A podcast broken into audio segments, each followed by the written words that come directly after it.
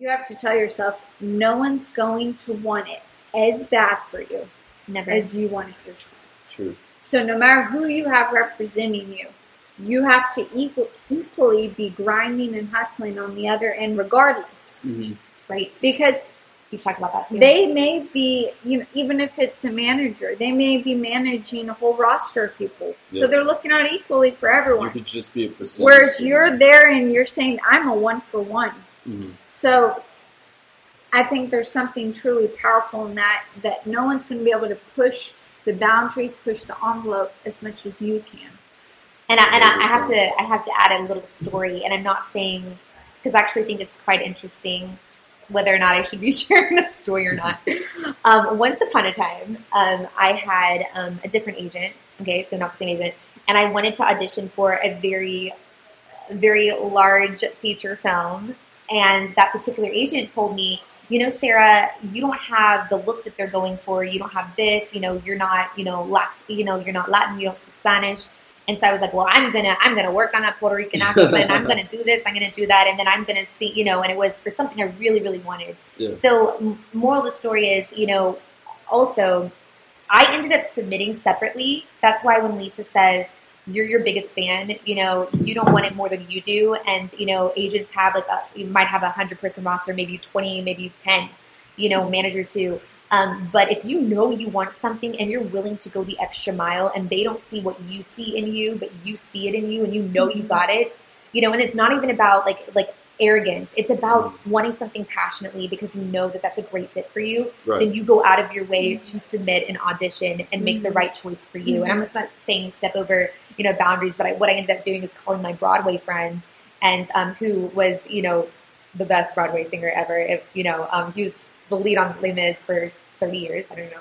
Um, and I called him. I said, "What would you do in this scenario? You really want something? You, you know, you have an agent." He said, "I wouldn't step on your agent toes, but I would go ahead and sing separately." And that's exactly what I did. And I did that for two other ones. And I've heard back from production companies based upon, you know, like you're you're amazing. You You're not see the work you're not and you go for it. and it's like you, they might say, like you know, we actually wanted a little bit more Latin or a little bit more, Right. you know, um, for one other one, you know, like You Arab, get right? It, you at least But- get it from the source. But you get you get a response. Your agent didn't submit, or whomever didn't submit you. You submitted you. You went the extra mile. You got a response from the actual. Com- so, and I say this because even whether or not I went full throttle with it, if I would have never submitted, that And particular casting director, that particular person would not have you know have me on their roster for future opportunities, Yes. future big budget productions. Yeah. And so, and, and I don't say this to step Mm. on agents' backs or Mhm. managers because you really should not. Um, I do not have the same agent anymore, and, and I must say that. Um, but but what's important is you find one that really sees eye to eye with you um, wholeheartedly and, and literally wants you to succeed and, and, and find your highest potential. But you will never want anything more than you do. So just always communicate effectively to the people you work with. And I also think it's important to high. always remember whatever you're doing is a no today is often a yes tomorrow. Right. A lot of the time, the no you get Good point. today, it's because the universe had something else in store for you. They're trying to pave the path and make sure you're ready, you're clear to go for tomorrow Right. you know and also it's so important that people who are doing something maybe more entrepreneurial or really it applies to anything when someone does say no to you they're not really saying no to you they're saying no to this particular situation. Right. but in the back of their mind they can say no you weren't a fit on this one but you know what? You would be the perfect person for this. But you wouldn't have crossed their mind crossed their notepad or come before them as an idea an option if you didn't put yourself out there That's hundred percent true. And the beautiful thing about thing about the time we live in is, you know, you leveraged your social media account to, or you sorry, you created your social media account to leverage these situations, to have Correct, leverage in these situations. correct. And mm-hmm, Correct. that's that's the best thing about you know the time we're in, where Correct. if you get a lot of people saying no to you, you can just start your own thing. No one tells you what to Right. do. Like no one tells me what to do. Right. And It's the best Right. feeling in the world. Like if this turns into a business that can sustain my uh, sustain me, and I can you know live off of Mhm. this, then I would consider that the biggest win. Like that's that's it. Yeah Absolutely. the, the reality is neither of us went into instagram or social media and we brought this up earlier.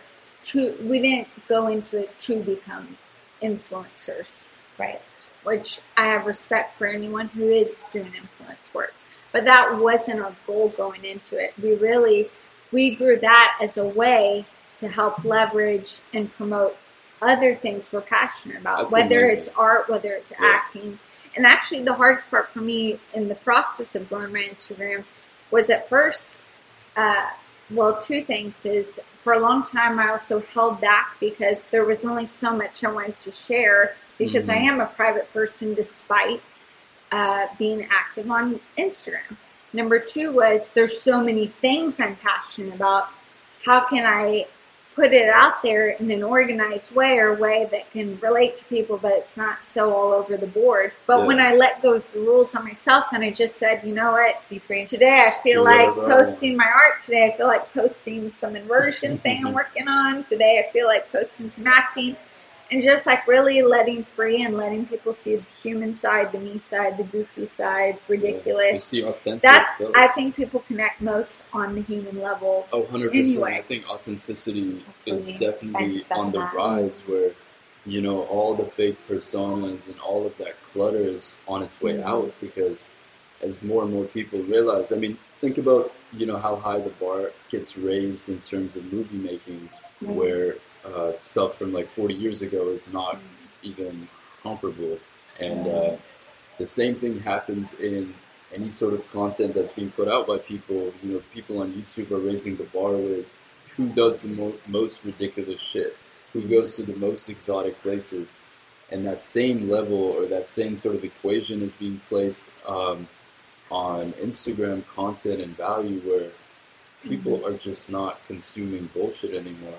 They're Well, just tired of it. You have to think about it when you when you have an Instagram or messages always put out about uh, where it almost even gets you mentioned the validation topic, but it almost gets competitive on keeping up with this clothing, this makeup, this travel spot. This, so Oh, when yeah. you take out all the travel spots because no one can travel with coronavirus, and you take out the makeup, the tanning, the lashes, the hair dyes, the all these X factors, and you just strip things down to no one's going anywhere Yeah. and you're not dressing up for anyone. What's your message?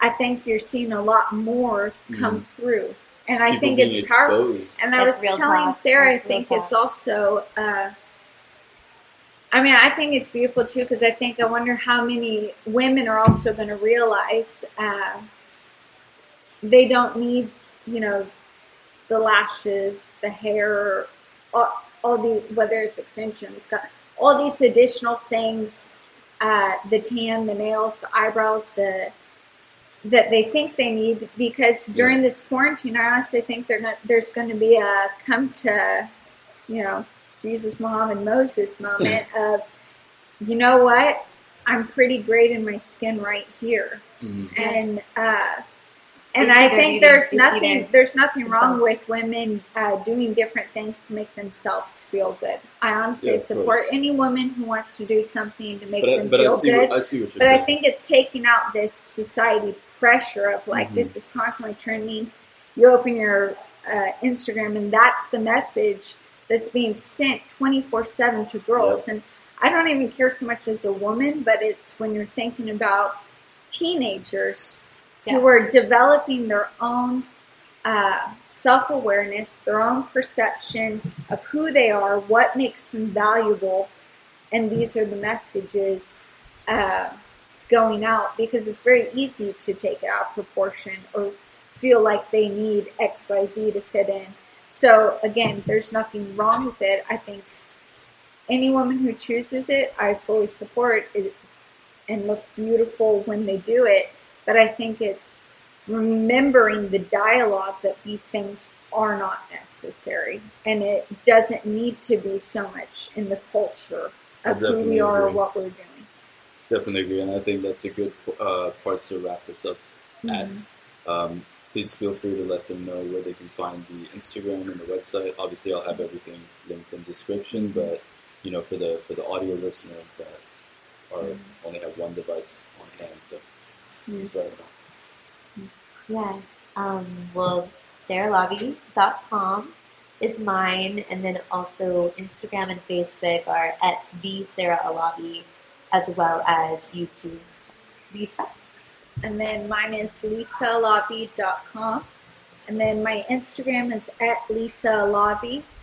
And I just started a YouTube as well, and I have a Facebook. Awesome. Thank you. I appreciate it. Thank you Thank so much. Liza.